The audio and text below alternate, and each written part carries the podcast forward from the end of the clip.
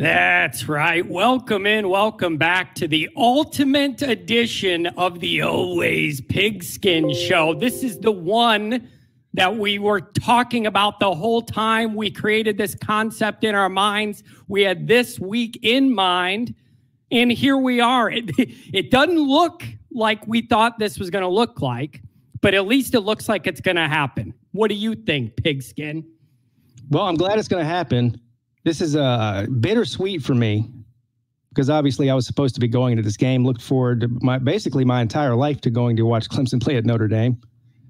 Uh, the the pandemic hits, my tickets get canceled, and now to make matters worse, John, the weather's supposed to be perfect. Yeah, I know. I can't believe that. If ever I wanted 17 degrees and sleet, we're going to get about 60 degrees. It's supposed to be perfect. Yeah, that's that's depressing because I I would have been there. It would have been a perfect time to do the tailgating and go see the campus and everything else, without being, uh, you know, all all bundled up. Anyway, uh, the biggest game of the year, uh, one of the biggest games of the year in the country, not just in the ACC. So yeah, I mean, if you if you can't get up for a game like this, then I don't know. You you're not a college football fan. Yeah, you know the way I look at it is sure, we've lost some luster due to COVID restrictions on attendance and, you know, attrition with Lawrence and, and all that. But look around. I mean, we should just be glad this game's happening because if you mm-hmm. look around football right now, there's a lot going on and a lot of it's not pretty.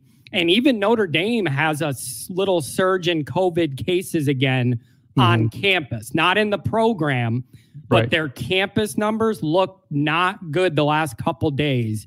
Yeah. So it, it's not what we envisioned, you know. It, but we're we should just be glad we're having the game at all, I guess. Yeah, I'm I'm glad we're having the game. So are the uh, Notre Dame players are they sequestered from the rest of the student population, or how's that working? I believe so. Um, I I think they are. Um, but you know, and they've been going back and forth with in-person classes, then digital only, and all that stuff. Um, but I know after they went through the little breakout where Notre Dame had to transfer the Wake game to the end of the year, they're just they're being extra careful. So uh, they're doing all they could do. Um, it, it's just one of those things, man, and it just doesn't seem like it's going away. Yeah, it's not going to go away. I just heard earlier today. This is unrelated to Clemson or, or uh, Notre Dame, but uh, the first game, uh, Cal against Washington, I think it was, got canceled already. So that was yep. their first game of the year. We see what's happening with Wisconsin. This it's not going away. Yeah, and that's the other issue with the Big Ten. I don't believe they have any built-in windows to reschedule those games, or that's yeah. what they said. So look at what Wisconsin did. You know, they had that quarterback with the great performance, all the hype, and then instantly it's all shut down. And I don't know what that means for their season. I think they got Michigan coming up the week after next. I don't know if that's even feasible. That translates to this game too. That makes this game even more important than it would be if we were sure that every team was going to have their 11 game schedule plus the conference championship in the ACC. Because let's say down the road, maybe Clemson has to miss a game or Notre Dame has to miss a game. Um, that that's going to matter in the long run if you're a one loss t- uh, team trying to make the playoffs. The fewer games you play, obviously, the uh, the, the lower your chances are. So this that makes this game more important because originally, and I still kind of feel this way too. I mean, um, this game is not end either team's season. The only way it, it, ends either team's season is if it's a blowout. In other words, yeah, but here's here's the issue: is from the Notre Dame angle, the issue is yeah, it doesn't end your season if you lose to Clemson right now. But what's the theory there? You think it's magically going to get easier to play in a rematch when Lawrence is back later? Like that doesn't exactly sound that inviting, you know, for Notre Dame either. So I feel like there's a sense for them of you better get it while the getting's good now because it should theoretically be harder if they match up later in December. Um, you know, so and that's the other issue you said about Notre Dame's already out one game. They had to reschedule that Wake game. Right. If they catch this again, I don't know what happens because they already kind of are extending out another week to reschedule Wake. Well, this game is important on a lot of levels. I, I think more so for Notre Dame than Clemson. Even if Clemson were to lose this game, it doesn't end their season. An 11 to 1 Clemson's getting in the playoffs. uh, and, and, that's just the way I feel about it. So, um, also, I think the playoff committee says that they do take into consideration when key players are out. We have a bunch of key players out. Obviously, um, Trevor Lawrence is the biggest one. So I don't think that that losing this game uh, hurts Clemson as much. I mean, you don't want to lose this game because then you're one game away from being eliminated, whether yeah. against no, whoever in the ACC championship or somebody else that they sleep on during the regular season, or like uh, with Boston College almost happened last week.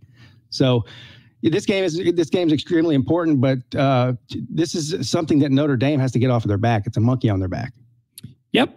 I mean, that's that's the big question. Um, Brian Kelly's at, at Notre Dame, Brian Kelly's 0 and 5 in top five matchups with an average loss score of 31 to 15. Um, he's got the program where it's very, very good. It's it's a top level tier B program right now. And you, until you get over the hump, you don't get over the hump. Um, the big game struggles are real. There's no sugarcoating it. There's no way around it. Um, some of it's raw talent when we get into these matchups. Some of it, to me, is motiv- uh, motivational tactics, having your mind right. Uh, that's something I've always struggled with Kelly with. Um, but yeah, there's no doubt about it. He's 0 5 in these matchups. So that is what it is. And until it changes, you are that record. Um, and so I think what you're feeling is I mean, everybody's different, but especially with the attrition that Clemson suffered, not only with Lawrence, but a few other good defensive players. I think the thought is maybe if you're going to do this one of these times, this might be your best chance. You better jump on it. No, I agree um, with you. You know that that's just kind of the general feeling I have, um, and, and I think a lot of Notre Dame people share that. Now, here's the downside to this, though. Here's the downside. I already know how this is going to play out among Joe Blow, Joe Q public. If Notre Dame wins, it's going to be Lawrence wasn't there, it's invalidated. Even though the backups and all world talent, he doesn't have Lawrence's accomplishments, he's not that guy. That's going to be the line is this is invalidated because he wasn't there. And if you lose, then you lost to a backup in your Notre Dame and you should never be in a big game again. so I don't love, I don't love that dynamic perceptually because that's how it's going to go. I'm not talking about in the polls, in the rankings of the ACC. I'm not talking about that. But, you know, it's social media, all that. It, it's a lose lose for Notre Dame in that regard. Yeah, public perceptually. Public perception. There you go. Yes practically it, it would be a big win and you know you, are going to live off that a little while um, so that's an interesting dynamic that has shifted in the last week with the lawrence news and so i just feel like it changes things a little bit i feel a little bit of a pressure shift now that nobody was going to give notre dame a chance in l against lawrence and now maybe that's changed a little bit again Nobody's saying that that the backup's not good. We know the talent he is. He just doesn't have the experience and the list of accomplishments and the big game scar tissue Lawrence yeah. has. Yeah, I mean, it, it, would be stupid to say that not having Lawrence there it doesn't matter because clearly it matters. You don't. Yeah. You're not, uh, I consider him to be the best player in college football this year. You don't have the best player out in, in the whole country and and not feel something from it. I that would be maybe a concern for me if I didn't have bigger concerns for Clemson this week. There's I have much bigger concerns on defense than offense. Uh, yeah, and and I've heard that from a lot of national guys too, saying yeah. we think he'll be that'll be okay. And right. that's one of the things I wanted to ask you. I know I know the names, but will you tell the Notre Dame people what you're missing here from these guys out? Well, both starting linebackers, Skalski and uh, uh and Jones uh, are both out. They were both out last weekend's Boston College. Uh, there's a huge drop off after the first string. Those two guys are great. I mean, Skalski might be the best linebacker in the country, or he's certainly one in the top five. Uh, he's the quarterback, the captain of the defense. He's the sort of the the, the guy that makes it all go, the most veteran guy.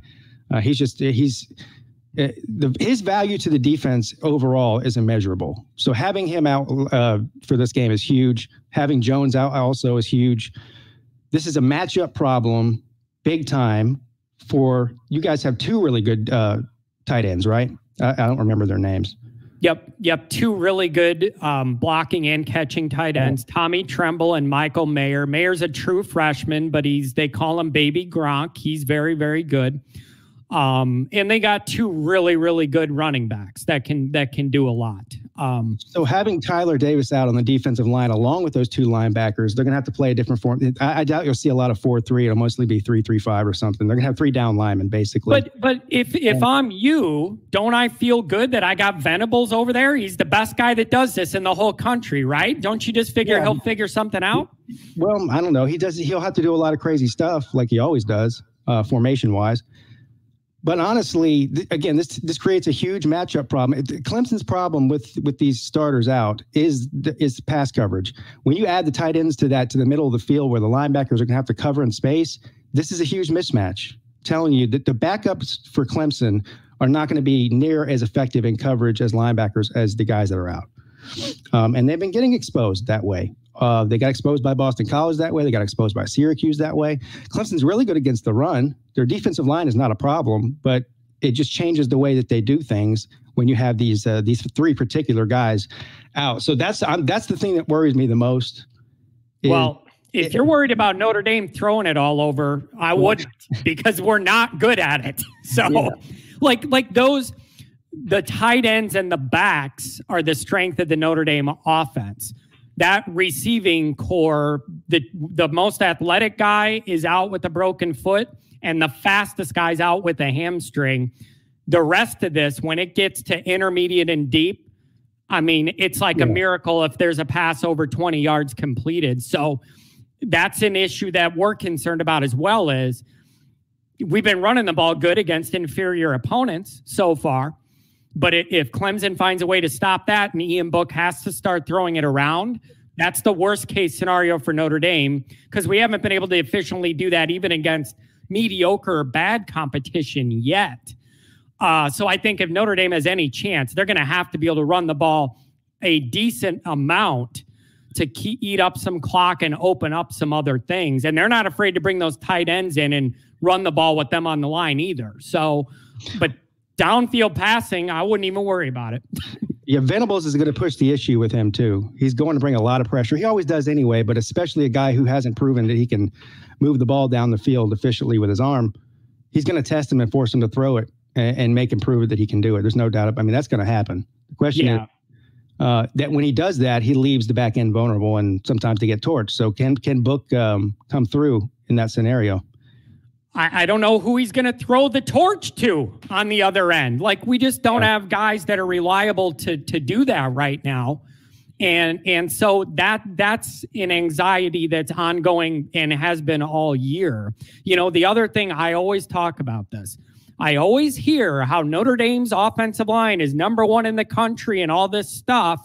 And then we get in our biggest games and we run the ball for 47 yards. So I'm not interested in all your yardage you pile up against South Florida and Duke and Louisville, or well, we couldn't even get yardage against Louisville, yeah. Florida State.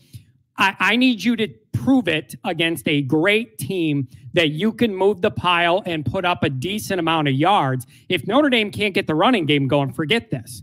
It, yeah, it, it, it ain't going to happen. That'll be a problem it ain't gonna happen if they don't if they can't do a better job of that than they have in these recent big time games. Yeah. Clemson has a similar problem. A lot of Clemson fans right now are very nervous about the offensive line. Uh, for Clemson saying they can't move anybody off the ball. They're not going to be able to run against Notre. I mean, Notre Dame's got a really good front seven. Um, now, I'm not so much worried about this. See, the, having the Swiss Army knife in Travis Etienne alleviates, alleviates a lot of these problems uh, deficiencies in the offensive line is one. He may not run between the tackles a lot and get a lot of yards between the tackles, but he's racking up 150 yards receiving per game uh, because basically because because of the offensive line, they're just getting him out, you know, quick screen passes and stuff. Yep. And uh, once you get the ball in space, you know, you see what he can do. He's probably the most dangerous runner in space in, in all of college football at that position. Yeah, you know what I could see happening. This is I don't know why this has been in my mind I could see Notre Dame trying to pressure this young quarterback, and they're just a half second late, and he'll dump it off to Etienne in the flat, and then it's a circus show, and he's running all over. I could see that. being an outlet. But that's one of the questions I have for you is how does this offense, this Clemson offense, change with the quarterback change? Like, is this going to be, we're going to try and hand it off to Etienne because that's the easiest path for everybody, see how that goes and adapt from there? Or are they going to let this kid open it up, whip it around, do all the bells and whistles? Yeah, I think they'll they'll definitely let it let him do anything that they feel he's comfortable doing as far as knowing the play, uh, you know, the playbook or whatever, and, re- and reading the coverage. Other than that, I mean, physically, there's no physical limitations. They will run the ball with them the same way they did with um, with the last four quarterbacks they've had.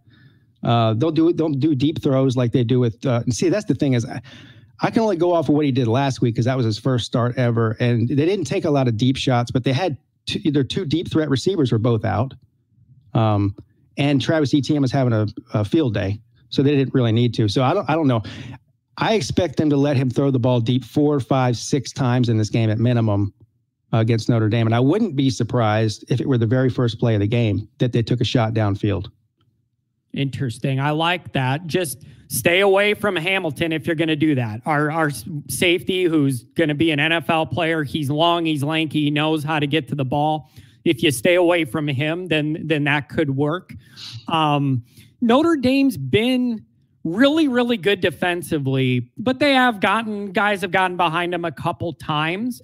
I think the number one priority for us is you you get you're never going to stop Etienne, but you got to at least contain him to where it's not a joke. Or again, this is over. This is over. Like if you're going to let him run it up the middle, linebackers take bad angles, just forget it. So stopping him, I think, is number one, or at least containing him or making it reasonable um, is the number one priority. Uh, but the Notre Dame defense is the strength of the team. It's the backbone of the team.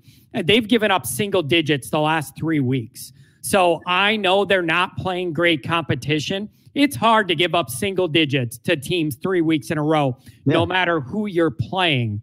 So I think a lot of Notre Dame fans feel pretty good about that defense on offense. It's kind of wait and see. Are we going to be able to do anything? The reason that worries me is that sounds a lot like how we felt in 2018 going up against Clemson.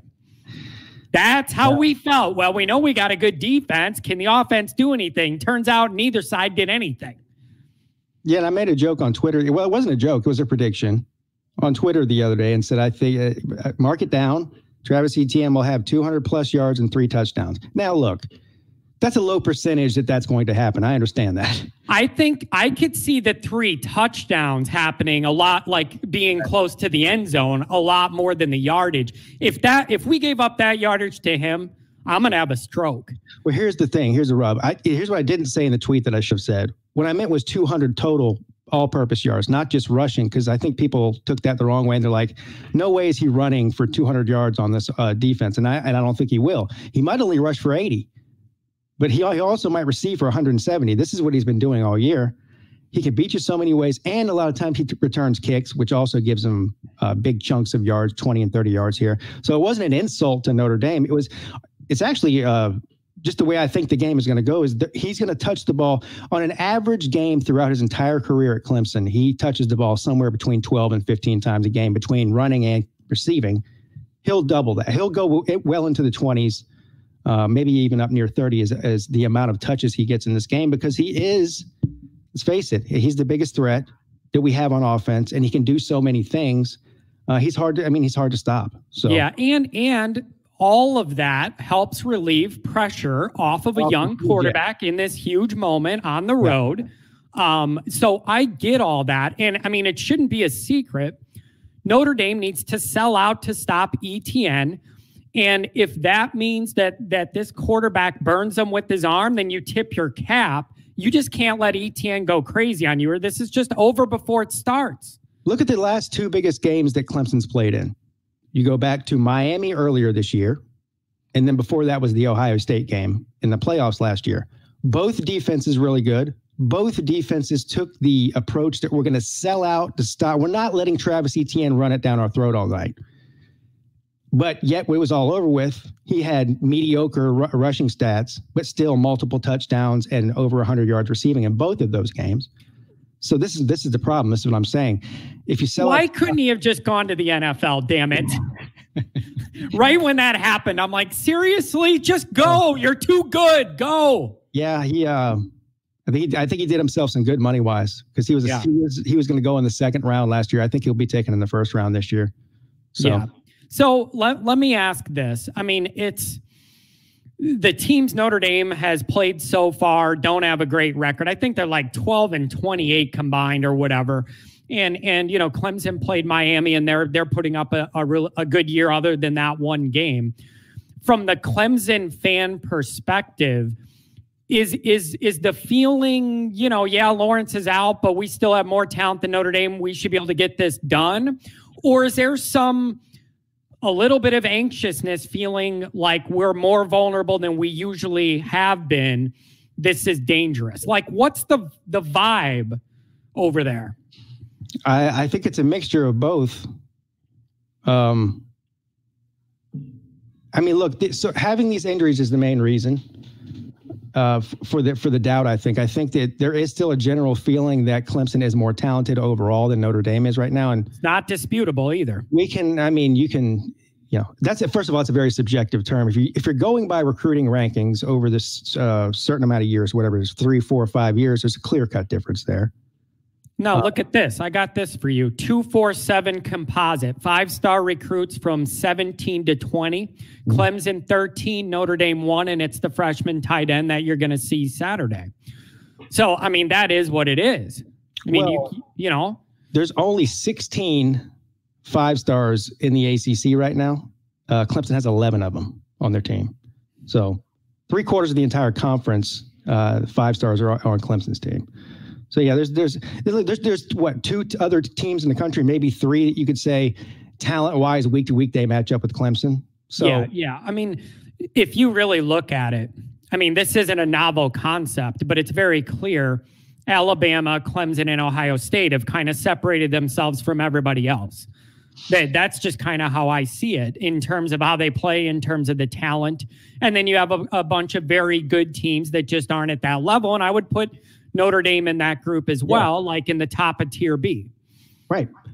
Here's the thing. This is what this is what uh, well could either be frustrating or uh, you know a bright spot for Notre Dame is if you go back to when Clemson was coming on as the power, not but they weren't there yet. They were where you are right now. Yeah, and they weren't as talented as some of these teams that they were beating that were higher ranked than them. So you have to push through that door. You ha- you have to be able to win a game against a team that's more talented than you Duh. Why do you think I have no hair? this is my big Brian Kelly complaint. He's beating all the teams we have more talent than now. We're not dropping dumb games to lesser talented teams. He's doing a really good job of that. But when, every time we match up with equal or better talent, it doesn't go well. And and that's the monkey you got to get off your back. And until you do, you don't. But there, I feel strongly if you're able to get one of those, it unlocks a lot of potential in recruiting, in yeah. garnering respect, in momentum, in confidence within the program, knowing we could do this. And we just, every time we build to one of these moments, it doesn't go well for a bunch of reasons talent, you know, whatever. I, it, yeah. So that's exactly where we are. And that's why I started my show Monday night with the with saying, Brian Kelly, if not now, when?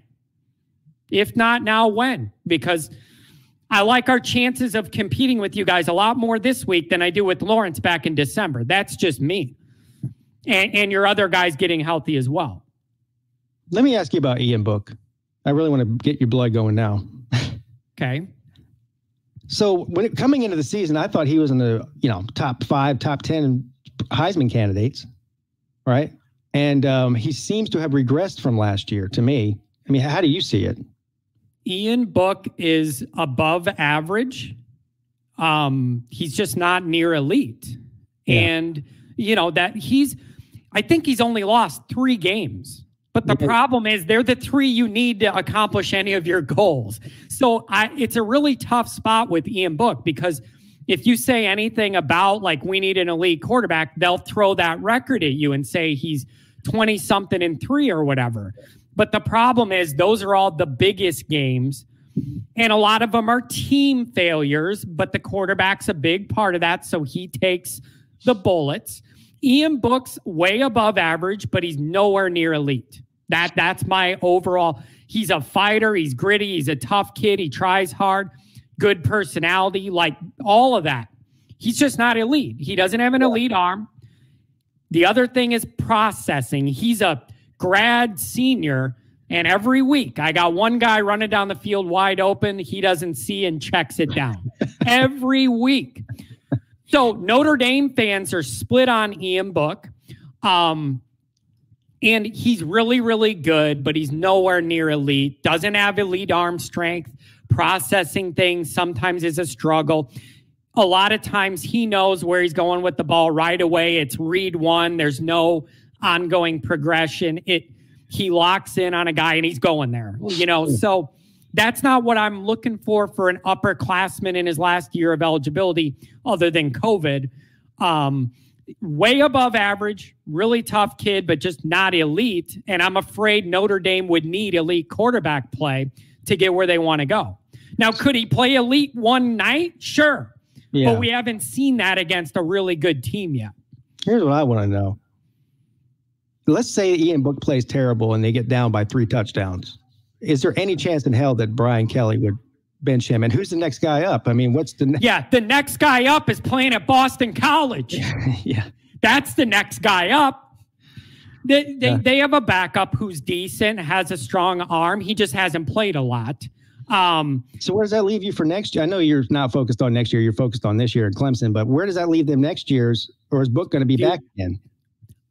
here's where I want this to go. Notre Dame struggled with this quarterback situation. Here's where, I, where I'd like to go because it's the one path Notre Dame has not taken. They got a kid, Tyler Buchner coming in in the next class that a lot of people have as a five star kid, but he played questionable competition in California for high school. The coaching staff I'm hearing is open to letting him play as a freshman if he can do it. I would be in favor of maybe running with that, letting these young guys grow together, get the growing pains out of the way, try to have a young kid play. Because I think Ian Book will be gone. Jurkovec's at Boston College, and then we have some other guys, but I'd like to give the freshmen a chance. Is Book's eligibility up? Well, I guess not because this is a free year, but he's got he could do one more COVID free year, but if it wasn't for COVID, this would be it. So, so this would be his three third year as a starter. So what reason do you have to believe that he won't come back? I I don't know. Yeah. I don't. Does he really want to, or like, is he ready to move on with his life, or is the staff ready to try something else? I don't know. Yeah, yeah. You know, I just don't know all the the COVID stuff. I don't know. It's such a wild card. I don't know what to think. I just figured, but since he is a uh, like most quarterbacks in, in major college football. He has aspirations of going into the NFL. That's why I was saying maybe it might be a better idea for him to come back for the NFL because he's not going to get drafted very high right now. Let's face it, not especially after the season he's having right now. The problem is they went on that run in 2018 prior to us facing you guys, and he was he had a really good year. Completion percentage up in the mid 70s, like didn't have the big arm, but he was completing a ton of passes, had better wide receiver weapons to throw to, and his numbers were really good. The issue was last year they slid back a little bit, and then this year they're kind of there again. And I can't totally blame him because the wide receiver room's been decimated by injury academics, you name it, the uh, NFL. Chase Claypool, we could have been throwing to him, but he's playing for the Steelers, getting four touchdowns a week. Yeah, right. You know, so so uh, and then Boykin, who plays for the Ravens now. So mm-hmm. we've lost a lot. So it's not all on him. Um, but I just don't know if he's an NFL guy with another year or not. I, I just don't. He might, he might think he is. You know what I'm saying? Yeah. No. Um, so so I don't know, but but Ian Book, he's a great kid. You want to root for him. Um, he's he's just not naturally elite. That's all, and right. and that's not a shot to him. He's just not. Yeah, I, I like the kid. I think he's a baller. Obviously, just uh, not godly gifted as some of the other guys. Yeah, but he's tough as nails, yeah. loves Notre Dame, always says the right things. Teammates love him. Like he checks all those boxes, and it's good enough to win us 10 or 11 games a year. The issue is where we all want to get, you got to beat a team like Clemson. And in those environments, we have not seen the team nor him play great. Um, played decent against Georgia in the last Georgia game. That was a very close game. Yeah. Still only put up mid teens. I mean, we're not talking 35 points here. Um, you know, we're talking 17, somewhere in that range. So it, it's that's one of the big things we're looking at Saturday is Notre Dame folks. Can he step it up and do enough? Right. But Notre Dame's going to try and run the ball. Make no doubt about it. They're going to try and run the ball. They think they can run the ball. It's what they've been best at is running the ball. They're going to try it because the wide receiving situation's not great. Yeah. So they're going to try it, and then they might have to adapt. It's good. This is a this is a good matchup. Then that's what Clemson's good at Uh, on defense, well, stopping the run. Hey, no, I hear every week pro football focus, Notre Dame's offensive line, number one, number one, number one. Well, prove it against a great defense then. Yeah. That's what I'm looking to see. You want all those number one credentials, prove it against a good team. They're going to have to. Yeah. There, if we can't get a reasonable running game, forget this. If we can't get anything going on the ground, it's over. It, it it's not. It's just over. And that's Book, Notre uh, Dame's path. Book is uh he he's a runner too, isn't he? That's one of the things he's very good at. He's one of them guys who He's like Tim throw, he he throws better when you roll him out or if it's a broken play and he's scrambling, he's much more comfortable not thinking and just reacting. If you just drop him back in a pocket, it ain't going to go. He is not comfortable in that environment. He's better on the move, those broken plays. He's really good at there's nothing there. I'm going to run it and get out of bounds and pick up eight yards. That type of stuff. He's very, very good at. He has a good gauge of that. Um, it's just it's a little inconsistent. The thing that interests me is the the spread opened up at like 13 or 13 and a half points or something like that. And then uh, whatever, a day later, they announced officially that Trevor Lawrence was not going to be playing in the game and immediately went down to five and a half. This is bad news for the Irish because I don't think that there's an eight point drop off between the backup and Trevor in th- in this game anyway. So that's bad news as far as the, the perception of, of Notre Dame's chance to win this with uh, with an eight point drop off at the, at the quarterback position. Yeah, it's I don't know what to make of this, man. It's just kind of there's this weird pressure shift. I, I don't know how else to describe it, but it just feels like even though the kid's skilled, he's still a backup. And we just feel that pressure that, like, if you're ever going to do this, now's the time. Yeah. Just fig- figure out a way to get it done. Confuse the young kid, do something. This is the time with, uh, this is the most vulnerable Clemson. I can't trying to think of another time because they've had key injuries, but they were like isolated, like one player. Yeah, not like a cluster. Yeah. Right. I can't remember the last time it's been like that. Maybe back, yeah. it's been four or five years.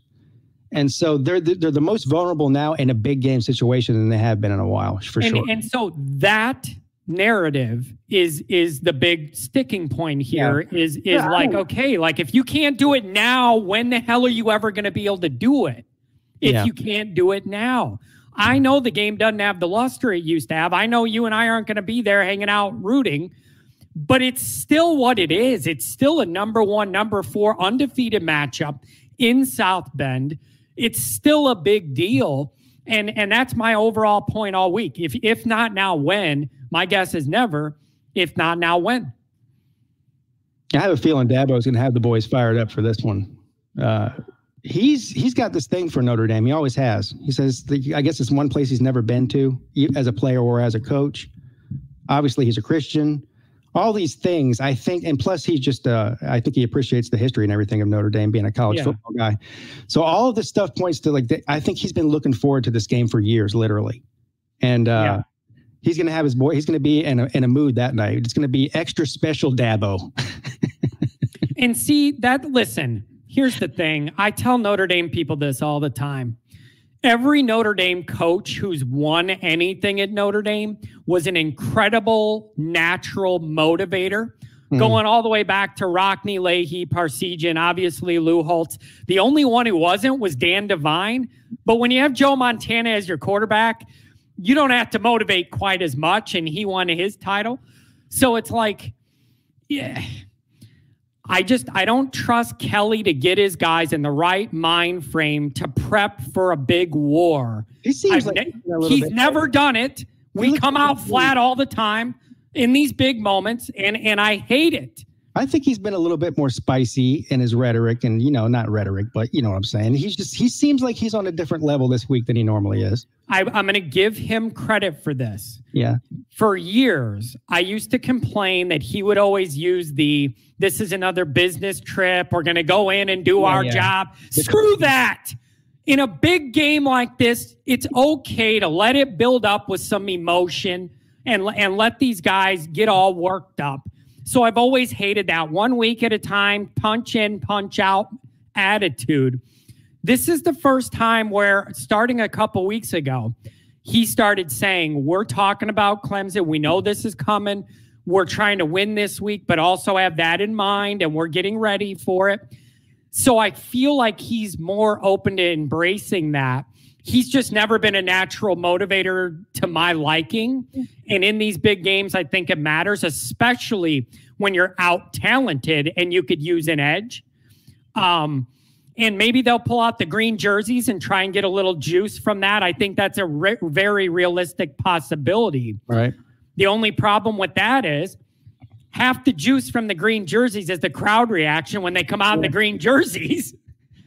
And yeah. obviously, we're going to have like 17,000 people there, most of them the students. So, motivation's a big deal to me. Came out flat against Michigan last year, got embarrassed. Miami in 17. I don't know if I could count what happened with you guys in 18 as that. I think that team was just stacked.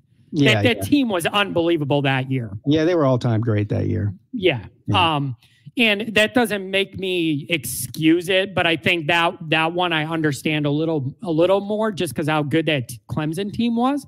Mm. um so we're just gonna have to see. I think a lot of people are in cautiously optimistic given the attrition you guys have and our good defense. Maybe we could keep this close something good happens. Uh, i don't know any reasonable notre dame fan that could say oh we're gonna win this you know, based on what would be my question. We yeah. We don't win these big games. The teams we played so far 12 and 28. So I don't really find any basis for a Notre Dame fan to be convinced we're going to win. Um, but you could be cautiously optimistic. Maybe by the grace of touchdown Jesus, this one's different. But I don't know. I think all the chips are falling into place for a close game. I really do. Now, who knows what's going to happen, but that's just the way I feel about it. And I was at the game in 2015 in Death Valley. That one came down to the very last play. Of course, I'm sure you don't don't want to be reminded of that play. I watched it a couple times today. it was on good TV. For, good for you. yeah, I love that two two point call. Yeah, just just run it right into a huge pile, slow as can be. Love it. But uh, honestly, I think this game could not maybe not to the last play, but I think it could be closer than uh, what people are thinking. Um, I think it's interesting. I, th- I, think it's much more interesting than the last time we played. Obviously, the last time we played was there was a lot more on the line, right? It was a playoff game, but still, I think it'll be. Uh, I think it'll be good. Do you feel any shift at all that it's like on Notre Dame now to do something, or do you still feel like it's all on Clemson to hold serve? So I, I, look at it, and I'm not comparing Notre Dame to Miami, but I'm saying it, it, since it's a common opponent or a, a, teams that Clemson's played this year, two of the highest ranked ones.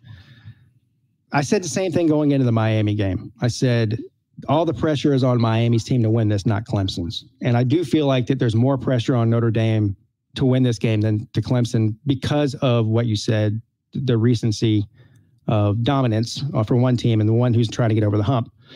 So I think all the pressure is on Brian Kelly. Obviously, I think all the pressure is on Notre Dame. Um, and sometimes the pressure is a good thing. I don't know if Notre Dame's one of these teams like Clemson. Well, I'm sure you're going to tell me they're not. Clemson seems to play their best football against better competition and then play down to their. What's that like? What does that feel like? Um, well, tell me. I don't know. I'm genuinely asking. What's that like? Well, feel well. It's great. Um, yeah, I bet. But but the problem is is it's not great when they're playing bad teams and they struggle like with Boston. And Boston College is not a bad team, but compared to Clemson, they're not. You know, they're not anywhere close. Yeah. So that stuff is frustrating. But when it comes to when the when, when the rubber hits the road, when the when the uh, the hammer hits the nail, you you rather win the big games than uh, struggle in the bad ones. Uh, winning the big games is what it's all about. Yeah, and and that's right where Notre Dame is. I mean, they're they're. I mean, man, the the program's really in a good. It's healthy, and it's the best it's been in 25 years. But this is Notre Dame, and people are just kind of on edge, thinking we're just never going to get over the hump, you know. And uh, so it's, you know, what else this makes me think of too where do you think the regular football watching public is leaning on this? Because everybody hates Notre Dame no matter what.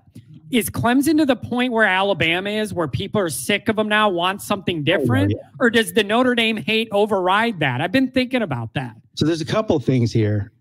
Uh, there's something to both of those things. For sure, there's a ton of people out there that, that are neutral from, uh, they're not Clemson nor, or Irish fans that would like to see Clemson lose this game because then they can point and say, "Ah, oh, Clemson's fallen off," whatever, uh, you know, all that. There's a there, you're right. There's a whole other group of people out there that want to see Notre Dame lose just because they're Notre Dame. There's no doubt about that.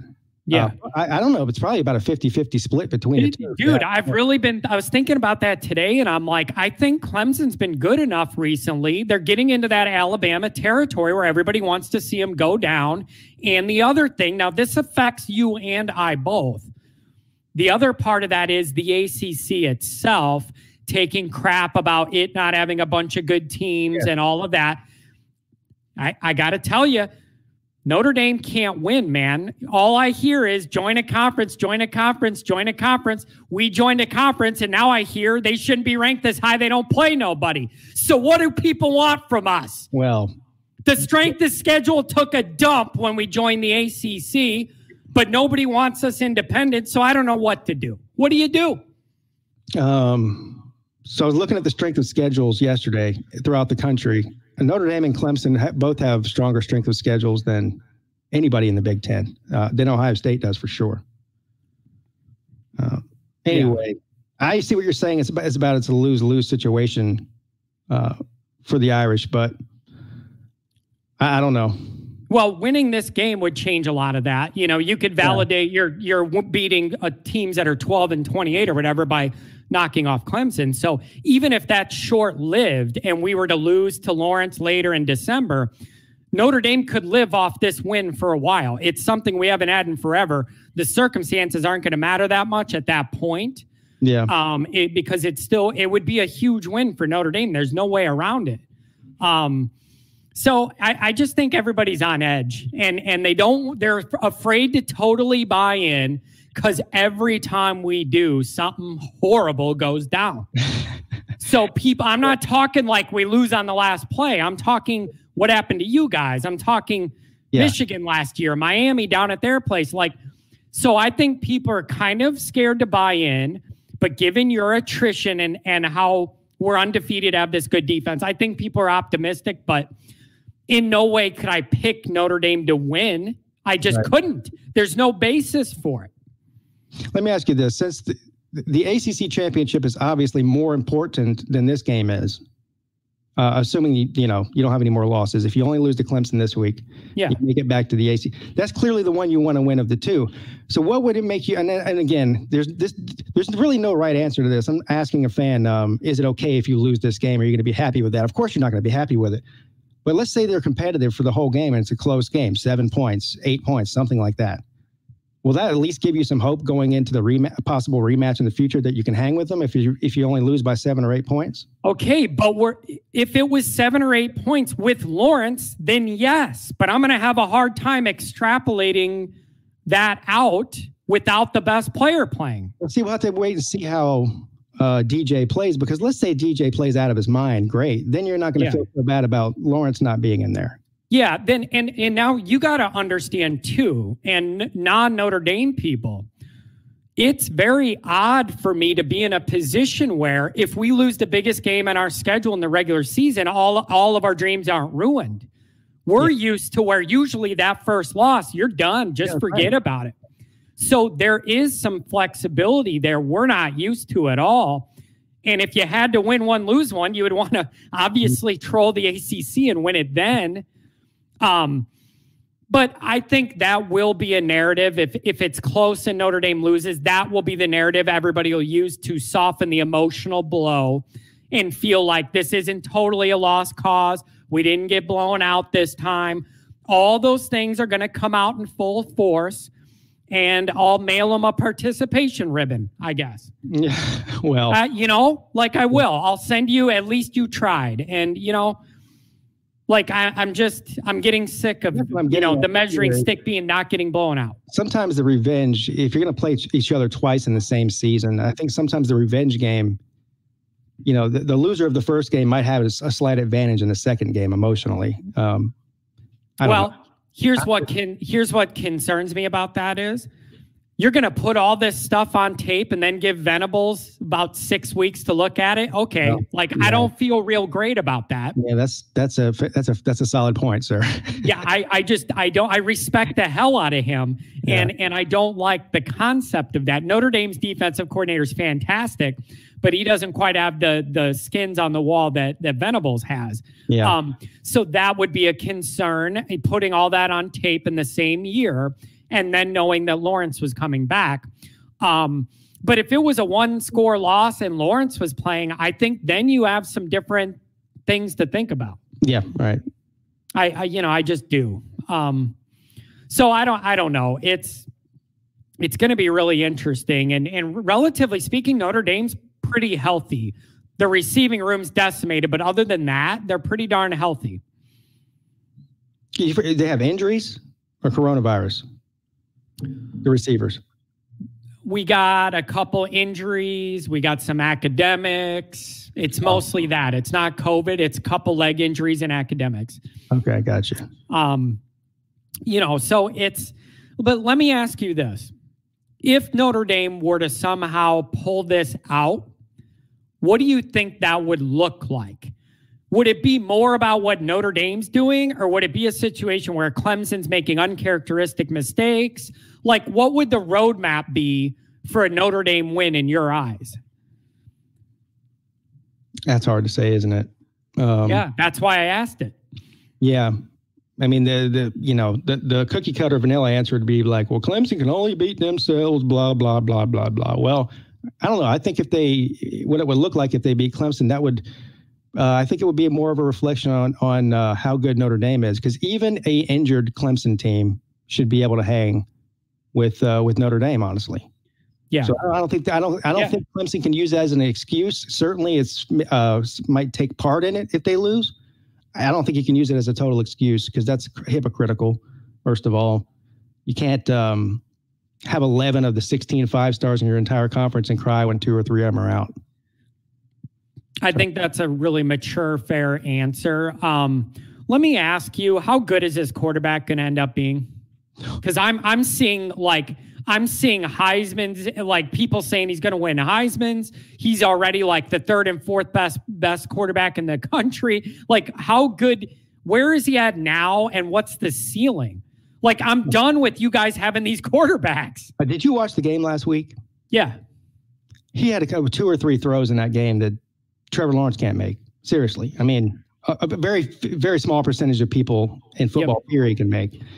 He could throw the ball 80 yards, I think, flat-footed. I mean, the guy's just an he's basically uh, an accurate thrower of the football version of Cam Newton. So he's got all the size, the speed, the strength, uh, the arm, but he's accurate, which is something Cam Newton never really was. Yeah. And you know what else I noticed? I was watching, there was a YouTube video highlighting all of his plays from the Boston College game. Yeah. For a young guy, the touch that he had on those passes, yeah, like like knowing when you got to force one in there or where you got to kind of lollipop one or or in between and lead your guy. I was ultra impressed with his touch Yeah. And to a large extent, I don't think you teach that. I think it's a gift. You just, it's like a guy who can make all his putts in golf. It's just some guys yeah, can just right. do it. I was really impressed. I, Notre Dame's just got to get out. They got to speed his clock up or they're going to have trouble. You, you got to force this kid to decide quicker than he wants to. Yeah, he doesn't. He doesn't play like a freshman. No. Um, I mean, did you know that that point that uh, comeback against Boston College, 18 points they were down at one point, the largest comeback in the history of the school. Did you know that? I, I did not know that. I mean, you would have think they would have had a bigger comeback than that in 120, 30 years. Yeah, me too, because that's really uh, not that much. you know, it was. And so the a true freshman in his first start was the guy that had the biggest comeback win in program history, which is a pretty wild stat if you think about it. My point is, he does not play like a freshman or act like one. Uh, I think a lot of this has to do with the fact that uh, apparently he just has a very calm demeanor in general, his, his personality. But football wise, he was uh, such a high recruit from such a young age, uh, dominated college football in the state of California in high school, played in a ton of big games, state championship games, playoff games, the whole nine yards on TV. So I don't think the the big moment flaps him as much as it would a normal uh, true freshman. Yeah. And add the physicality to it, his size and arm and all that. He's just he's he's going to be great. It's really hard to believe. I, you have to pinch yourself, and I'm sure I'm going to be pissing some people off by this. It seem like I'm bragging, but I'm not to pinch myself to say that in, in the past 10 years, we've had the likes of Tajh Boyd, Deshaun Watson, Trevor Lawrence, and now this guy in a span of a decade. Uh, who who get who has that? Well, uh, I think the closest you could probably say is the talent Oklahoma had recently. Yeah. That would be probably the second best. Yeah. Um, you know, the difference with them is they had some transfers. Both Murray and Mayfield were both transfers. Yeah, that's true. That's that, that, and I do look at that differently too. When it's yeah. a guy you recruit and he's in your program and you I, you mind him and identify him.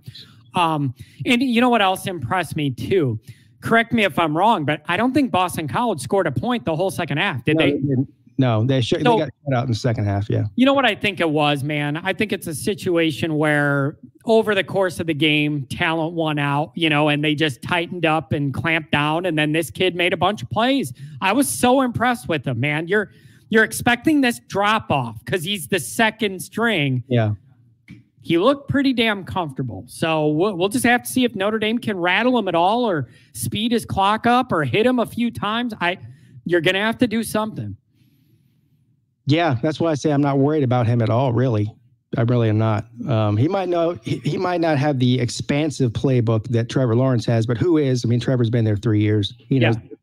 He knows it all. So they'll be he'll be a little bit more limited as far as the play, but he can. But they will. There's nothing that they won't try to do without him. Nothing. Yeah. So I, you know, I don't know, man, but this is it's what a bizarre winding road to get us to this point yeah. I mean, we were talking about this eh, back six, seven months ago. We were having shows talking about this. Yeah. And it doesn't look anything like what we thought. Nope. But I'm still happy it's here. Listen, with COVID blowing back up, all this election BS, you know what? Give everybody their little four hour escape Saturday night where you could drink a beer and just indulge in something innocent and straightforward like football. I'm really looking forward to it. Yeah, and again, um, one of the most the biggest games in the country this season, not just in the ACC. So if you can't again, if you can't get excited about that, especially like you said with all that's going on right now, the election, everyone's uh, nervous uh, or, or anxious or whatever is going on in the country. Yeah, sit down and watch a game that uh, everybody's been looking forward to since the end of the, the end of this uh, off season last year. Yeah, and so I don't know, man. It's Notre Dame's a really good program looking to take the next step. This would be a huge arrow pointing in that direction. It, it, it's we need that win in in the biggest way, and this might be our best chance to get it um, that we've had in a while. And uh, my reaction to it, it, it's just if it goes bad, it's going to depend how it goes bad. You know, like what that looks like. It's going to depend on what it looks like. Yeah, you don't want something, uh, some bad clock management thing or some stupid coaching mistake. Uh, okay, but even if it came down to that, that means you're not getting blown out. So that's already an that's improvement. True. Because if it comes down to that, it means that, that you're not losing 30 to 3 this time. Yeah, but you'll be mad either way. Then you'll still be saying we can't win the, the big game, even if it's only by a point. Well, of course I will because yeah. we wouldn't we wouldn't win. So That's yeah. True. So you had uh, you had something that you said I made a video about it, so I should know what it was. What was this? What was this you had to? We kind of covered it, but you went on that rant about everybody saying that Clemson never plays anybody. Yes. And I think it was like a year or two ago. And then I did one last week, losing my mind because I've heard my whole life that we don't play a real schedule. You got to join a conference. We joined one, and then everybody wants to say we don't play anybody. So what do you want from us? Pick a lane. Well, you haven't got the memo. Pick a uh, lane. John, the, the memo is that nobody plays anybody. Like eh, according to, to some people, the, the the who have they played crowd. According to some people, there's literally only one or two teams every year in the entire country that it's, actually do play somebody. The end of that episode, I told people I got it all figured out. Here's Notre Dame's permanent 12 game schedule four games against Clemson, four games against Saban, and four games against Ryan Day. Yeah, Is that yeah. tough enough? Yeah. But it, it, I mean, I blew a gasket. You know, all this join a conference, join a conference. The second we do, I already hear they don't deserve this ranking. You know, like and so when you're Notre Dame, you're never going to win that. Um, but you know what would go a long way? Winning a big game for once. Against Clemson would that would be uh, the the best yeah. of best. It's the number one team in the country, at least according to the AP. I'm not saying that I think that at this Pigskin. point. The but. last time Notre Dame won a top five game was in 2005. That is the last time at the big house to open the year. 2005 was the last time. That's a long time. It's a long time. Some of them have been close games, some of them have been blowouts. Haven't won one since 05. Okay, I'm a little agitated. I know the worst the worst one on uh it was the Miami one a few years ago. That Don't. one was that was next level bad. I that game was over before it started. And Michigan last year was also over before it started. That's oh, yeah. where I that's where I get into that mental thing saying these guys are not ready for a war. They don't match the intensity. They play scared, they play timid and I just don't understand that and I need it to change. Maybe this group of players will come out different. I don't know. Yeah. This is the. So before we get off here, I want to do your final score prediction for this game. And of course, in true fan fashion, you have to pick the Irish to win. Why? No. That's not based in no. Like I can't like I was thinking about this show and how fun it would be if it was like shit talking back and forth, you know, like these two yeah. YouTube guys. I can't in good faith pick Notre Dame until you win one of these games. I'm not picking you to win one of these games. The history's not there. I just can't do it. Now, I, here's what I'll say though. I would be very surprised if this wasn't a lot more competitive than it was in 2018. That's about as much oh. as I'm going to give you. Yeah. You know, but I can't pick Notre Dame to win in good faith. And, and if they do, I'll be happy I was wrong. But until you prove it against an opponent like this, I can't pick you. I just can't. Um, the, here's what I think the most.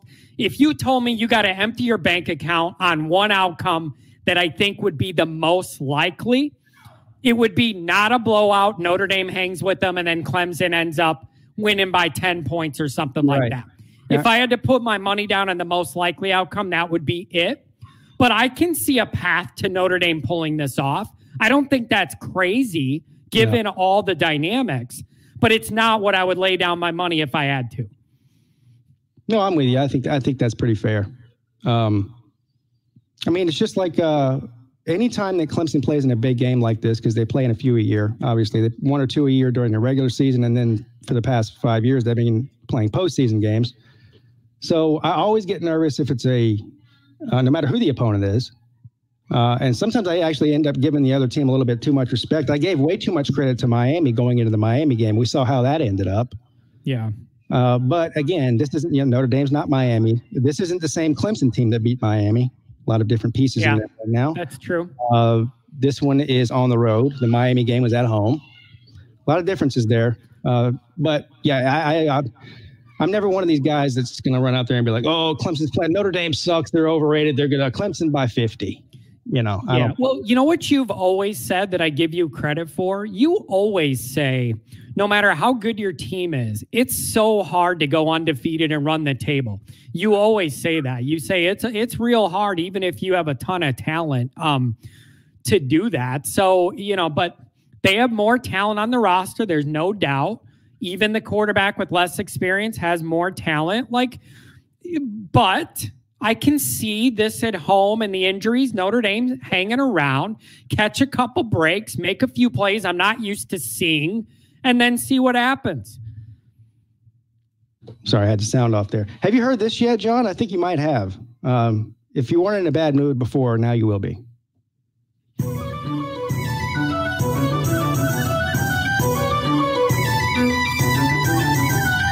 The Clemson Tigers are going to come into South Bend and spank our Irish bottoms green and gold.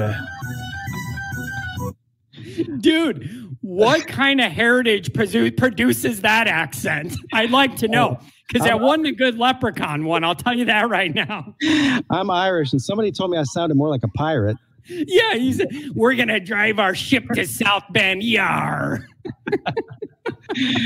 uh, no, yeah, that was uh that's a nice sound drop. Work on the accent a little yeah, bit. Um, yeah. and you know, here's the other thing. I want to finish on this. This is a big two-game situation for Notre Dame. We have a history of winning a huge game and losing to Boston College the next week with 93 Florida State, the original game of the century. Lost on a last second field goal to Boston College the next week, ruined it all. They gave uh, they gave Bowden the title that year, even though we beat them head to head. Um, that's also in Notre Dame fans' purview. Is whatever happens here, good or bad, we're on high alert. It's Boston College. They hate us. We hate them. There's history there, and the extra juice is their starting quarterback was our backup, who yep. wasn't good enough. He wasn't good enough to compete for the starting job at Notre Dame over Ian Book. Jumped to BC you best believe that kid's going to be ready. So where's that game being played? I think it's there. It's in Boston. Not that that really matters, but it does matter a little bit, I think, uh, with the traveling and everything. But yeah, that'll be, yeah. That, I mean, you're you're coming off Clemson. You're going to be beat up. Um, emotional game. Then you got to go play them. That's a huge trap, and uh, they're not bad either. That's the other thing you know what? They just, you know what? Now I don't even remember. I'm so worked up on Clemson. I don't even remember if that's home or away. Um, yeah. but they just play us good. They hate us. They they hate us. You know, they're a Catholic school. That whole thing. Yeah. We call them backup college, BC. You know, you don't you don't get into Notre Dame. You're a Catholic kid. You go there. They hate us. We hate them. There's brutal history there. Now yeah. we got that quarterback. There's a lot of juice attached to that game. And if Notre Dame is dragging ass after Clemson or riding high, either one of those are dangerous. Let me ask you a question. Would you rather have Jerkovich? And I know this is going to be hard to answer. Would you rather have Jerkovich right now as a starter for Notre Dame than uh, than Book? It's hard to answer, but here's yeah. what I know for sure: he's got a higher physical ceiling than Ian Book does. Right. Like he's a bigger kid, bigger arm, can make all the throws. Yeah, he was doing so, it against Clemson. Physically speaking, he's got a higher ceiling than Ian Book. But apparently, when they were practicing or doing whatever, he was inconsistent enough that he couldn't replace Book or truly compete for that job. Then there became some friction, and before you know it, he leaves and goes to BC. So. Right um, I wanted him to get a little bit more of an opportunity to see what he could grow into. He came in as like a high level recruit. Everybody was saying he's the next big thing. Big, tall, strong kid, huge cannon arm, um, throws a good deep ball. That's something we don't have right now. Physically speaking, his ceiling's way higher than Books. But for whatever reason, he wasn't good enough to get a look in practice that we don't see. Yeah. So it's hard to judge. And that's a, all the ingredients that are mixed into that BC game coming up. Yeah. That's interesting. Yeah, it's the dynamics there are really interesting. And having it come the week after Clemson is so risky, whether everybody's in a good mood or a shitty mood. that is an added dynamic. Yeah, it's like when I was watching the the Clemson and Boston College game, I was like, man, this guy looks better than Book. Of course, you can't compare the two on two different teams. It's just a different situation. Well, you know what else? I actually think at the moment, Boston College has a more complete wide receiving corps for him to throw to than Notre yeah. Dame does. Wow. I really, I really do think that. Um, I can't speak for the offensive line and that kind of thing, but I think right now Phil has some more reliable weapons in the passing game. Wow. Um, but the Notre Dame fan base is divided on that Phil discussion. Half the people wanted him to get a chance and they're mad. The other half are like, he obviously couldn't do it. Who cares? Whenever his name comes up, it's a lightning rod. It divides the fan base in half and everybody gets mad at everybody. Yeah, I know. I noticed so that. If, that. Pigskin, if we lose to you guys and then lost to Boston College the next week, Notre Dame is going to burn to the ground. Like the Notre the Notre Dame fan base is going to. Right, you, just went right from, uh, you just went right from zero to hundred in a hurry. you went from possibly being able to knock off Clemson to now losing two in a row. Uh, Listen, the way I live my football life is to operate from the worst possible scenario backwards. Okay. you don't even do the glass half full or empty. You just have an empty cup. You don't even have nothing in there. I'm a Notre Dame fan. What do you what do you think my life is consisted of, dude? Oh God. So hey, the last time Notre Dame had a number one team coming into South Bend, 05 Bush push. My Uh-oh. soul died in the stadium that day. I've never recovered. I never will recover. These are all the wounds I walk around with, man. Uh, well, that game, that was brutal. Yeah, you were there, huh? I was there and I was running on onto the field. The clock hit zero. I'm running out there, climbing the little ledge. And then they said, Oh, we're going to put three seconds back on the clock. And then that was it. Like I thought we had won it. It had the zeros on the clock. Notre Dame was ahead. They said, No, game's over. I thought that was it. I thought that was the one. And it wasn't. I wonder if Dabo will go to the grotto. If, uh, yeah, why wouldn't you? I think he yeah. should bring the team to the grotto. I think it's a really cool thing. He did say he was going to take them inside the stadium on Friday. Uh, Pigskin, a lot of visiting teams do that just to kind of see it, look at touchdown Jesus, just kind of feel yeah. it out. So he said basically that he does this anytime they go somewhere and play where they don't normally play. You know, a handful of teams here and there. But uh, yeah, I figured he'd go to the grotto for sure. Yeah, and um, so Remember yeah, it's that he made in 2015. What did he uh, say? And he said uh, they asked him about you know the, the, game being sold out or how hard it was to get a ticket, and he said uh, I couldn't even get Jesus tickets to the game. That's good. That's good. Yeah, so I don't know, man. Um, but I do think that now that I think about it more, I'm pretty sure that BC game is at their place. So it, it's a risky spot. Um, but so I don't know, man. This is going to be interesting. It's it's just a shame. You got game days going there, and it's just weird. And you know what else is weird? Game day is going to Augusta the next week. You want to talk about weird? That's weird. Yeah, I don't get that. That's bizarre. I don't know what you're going to do. Put it in front of the clubhouse or what? Like, no, they're doing it on the par three course. They said. Are they? That makes sense. Yeah. yeah, I, I get that. But it is weird.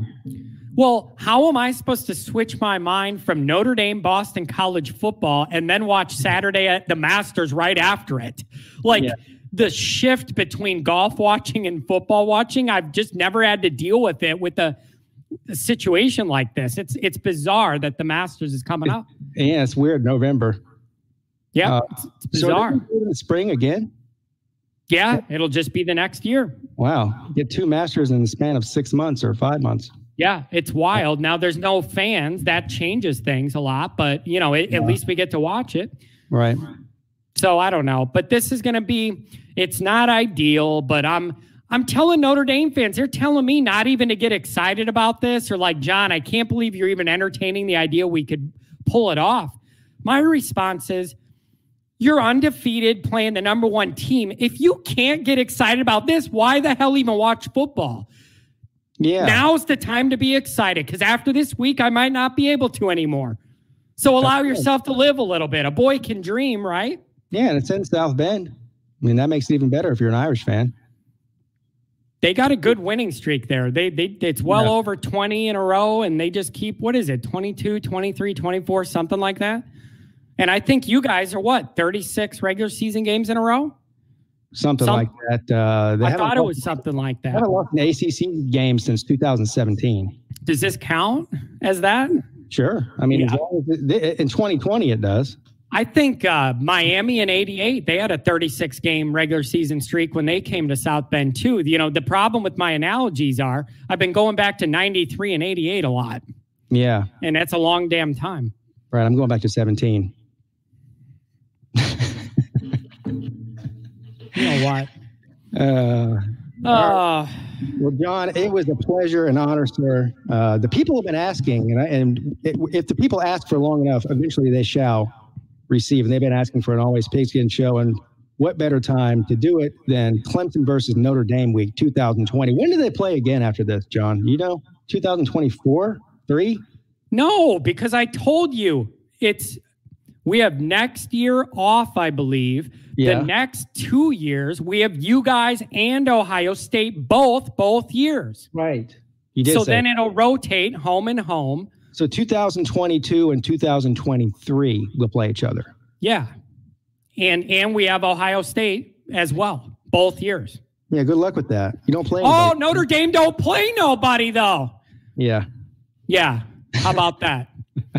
Maybe and then the- and then we got Alabama's on the schedule coming down the road too. We get out of that little window, and then we have Alabama after that. So Notre Dame don't play nobody though. Hear it every day. Alabama scheduled Notre Dame. It must be in a neutral site.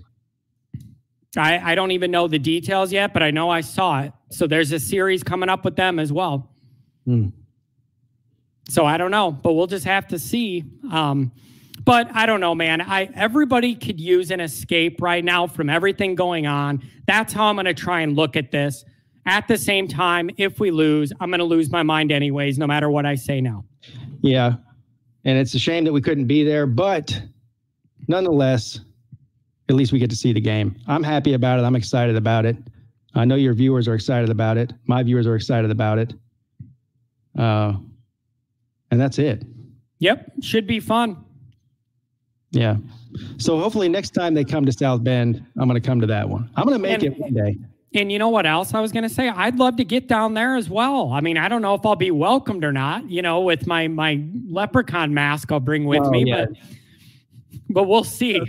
There, believe it or not, there's Notre Dame fans everywhere, so you wouldn't uh, you wouldn't be stand out that much here, you know. Yeah. So that that would be fun if I can make it down there. You make it up. Yeah, definitely. Yeah. All right, guys. It was fun. It was great. It was amazing. It was fantastic. John, any last words? Not really. I'm just kind of nervous here. That anxious anxiety, it's building by the hour. We'll see. Your final score prediction. I asked for that earlier. What was it? I'd say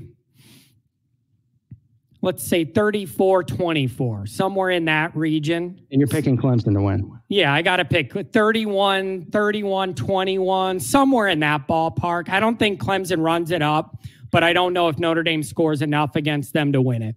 All right, I'm going to have a similar prediction, but I'm going to give you a little more credit as far as the final score. I'm going to go 30 to 27. Okay. Woo! So I'm thinking it's going to be close. You see, I just Notre Dame's got to prove to me they can score 27 against a great team. I'm I'm nervous about that. Yeah, I think they can. I think they can score. We'll find out. But uh, I mean, of course, Boston College last week, like we pointed out, didn't have any luck scoring at all in the second half, and uh, some of those points in the first half were were kind of a fluky uh, situation. But I don't know. I'm going 30-27. Ooh, that's a good ball game if that happened. Yeah. I hope it is a good ball game. I hope nobody gets hurt, the whole nine yards. And of course, I hope my Tigers come out on top. But nonetheless, good luck to the Irish. You're going to need it. Yeah. Well, good luck to you too, sir. Yeah. And I got to uh, practice my Irish accent, apparently. It's not working. my, my, somebody told me it sounded like a an Irish pirate uh, slightly Arabic. I'm like, huh? Yeah, yeah, yeah really. It had like a, a weird. Yeah, there's something there with your your pronunciation. I'm about to uh, practice that before I actually take a real trip to Ireland. I don't want to embarrass myself. They're like, wait, you're American? You sound like a pirate. You still have pirates over there? Yar. All right, all right, guys. All right. Good night.